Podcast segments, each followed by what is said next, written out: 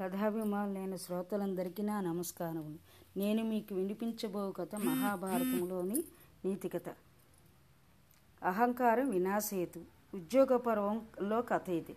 కృష్ణుడు రాయవారానికి వచ్చి తాను చెప్పదలిచిన హితవు చెప్పాడు. అనంతరం ఆ సభలో ఉన్న మహర్షి పరశురాముని చేసిన హితబోధ. నాయన దుర్యోధన నీకు నీ వారికి సర్వప్రపంచానికి మేలు కలిగే విషయం చెబుతున్నాను. ఆవేశపడకుండా సావధానంగా విను. చాలా రోజుల క్రితం మాట దంభోద్భవుడు అనే పేరుగల రాజు ఉండేవాడు. ఆయన ఈ భూమండలం అంతనూ పాలించేవాడు. భుజబలంతో పరాక్రమంలో ఆయనకు సాటి వచ్చేవారు లేరు ఆ రోజుల్లో. అంతటా మహాయోధుడు ఆయన ఆయన రోజు ఉదయం లేచి కాలకృత్యాలు పూర్తి కాగానే బాగా అలంకరించుకుని రత్నకిరీటం ధరించి కోడెత్రాచు వంటి కరవాలం చేతబట్టి సభాభవనానికి వచ్చి బంగారు సింహాసనం అధివసించేవాడు. వంది మాగదులు ఆయన బల పరాక్రమాలు గానం చేస్తుంటే కోరమీసి మెలిదిప్పుతూ ఆనందించేవాడు. అనంతరం తన కొలువులో ఉన్న వారందరినీ చూస్తూ ఈ భూలోకంలో ఎవడైనా నాతో యుద్ధం చేయగల మహావీరుడున్నాడా? గద ఖడ్గ ప్రాసాద ఆయుధాలతో కానీ ఆగ్నేయ వారుణ వాయువ్యాధి అస్త్రాలతో కానీ నన్ను ఎదుర్కోగల వీరుడుంటే చెప్పండి. అంతేకాదు మల్ల యుద్ధం చేయగల వీరుడు ఉన్న వాడిని క్షణంలో కడతేరుస్తాను అని గర్వంగా నవ్వుతూ భుజాలు ఎగురవేసేవాడు. ఆయన బల పరాక్రమాలు ఎరిగిన వారెవరు యుద్ధాన్ని దిగేవారు కారు. అంతలో ఆయనకు అహంకారం నానాటికి పెరుగుతూ వచ్చింది. నా అంతవాడు లేడనే గర్వంతో ఆయన వెర్రవిగుతూ తిరుగుతున్నారు. అటువంటి అహంకారం ఉన్న రాజుకి అనుచరులు కూడా అటువంటి అవివేకులే దొరుకుతారు కదా?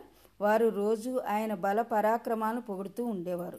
అలా ఉండగా ఒకనాడు ఆయనను చూడడానికి సభా భవనానికి వచ్చిన దూరదేశీయులైన విప్రులు మహారాజా మీరు నిజంగా మహావీరులే బల పరాక్రమ సంపన్నులే. అయితే గంధమాదన పర్వతం మీద నరనారాయణులని ఇద్దరు తీవ్ర నిష్ఠతో తపస్సు చేస్తున్నారు. వారిని జయించగల వీరులు మూడు లోకాలలో లేరని విన్నాము. తమకు కోరిక ఉంటే వారితో యుద్ధం చెయ్యవచ్చు అన్నారు. ఆ మాట వినడంతో ఆయన ఆగ్రహంతో కత్తి జడిపించి నేల మీద పాదంతో తొక్కి ఎంత కావరం?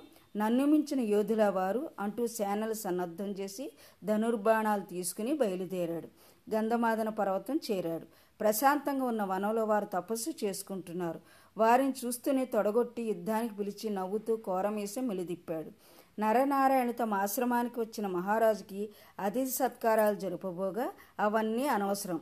యుద్ధం యుద్ధం అని అట్టహాసం చేశాడు. అప్పుడు వారు ఎవరితోనూ సంబంధం లేకుండా కళ్ళు మూసుకుని ప్రశాంత ప్రదేశంలో తపస్సు చేసుకునే మునిలో మాతో యుద్ధం చేయాలనే కోరిక ఎందుకు కలిగింది మీకు? అన్నారు. వినలేదు మహారాజు యుద్ధం చేయక తప్పదు అన్నాడు.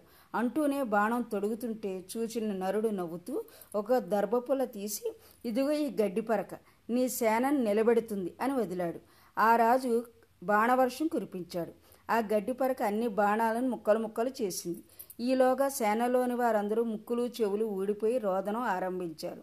రాజుకి తల తిరిగింది. సేనలు పలాయనం చేస్తున్నాయి. చూసిన రాజుకి గుండె జారింది. ఆయుధాలన్నీ క్రింద పెట్టి తల వంచి నరనారాయణుల పాదాల మీద వరాలి ఆర్య నన్ను క్షమించి అనుగ్రహించండి. నా గర్వానికి ప్రాయచిత్తం అయింది అని దీనంగా ప్రార్థించాడు. అప్పుడు వారు నవ్వుతూ మహారాజా సిరి సంపదల కలవారు పేద సాధలకు దాన ధర్మాలు చేసి గొప్పవారు కావాలి. అలాగే బలపరాక్రమాలు ఉన్నవారు దుర్మార్గుల బారి నుండి సజ్జలను రక్షించడానికి తమ శక్తిని వినియోగించాలి. అంతేగాని అహంకారంతో తిరగరాదు. ఇరుగు పొరుగులకు ఉపకారం చెయ్యని వాడి జన్మ వ్యర్థం అన్నారు. మహారాజు వారి బోధ విని ఆనాటి నుంచి అహంకారం విడిచి అందరి శ్రేయస్సు దృష్టిలో ఉంచుకుని తన సంపదలను వేదలకు దానం చేస్తూ తన బలంతో దుర్మార్గులను క్రూరులను శిక్షించి న్యాయ మార్గాన్ని సజ్జన సేవ చేసి పేరు ప్రఖ్యాతులు పొందాడు. కనుక దుర్యోధన అహంకారం బలగర్వం ఎప్పుడూ పనికిరావు. అవి ఎవరికి ఉంటాయో వారినే నాశనం చేస్తాయన్నాడు పరశురాముడు. మీరు తెలుసుకున్నారు కదా ఈ విషయాన్ని? నా కథ శాంత విన్నందుకు మీకు నా ధన్యవాదాలు.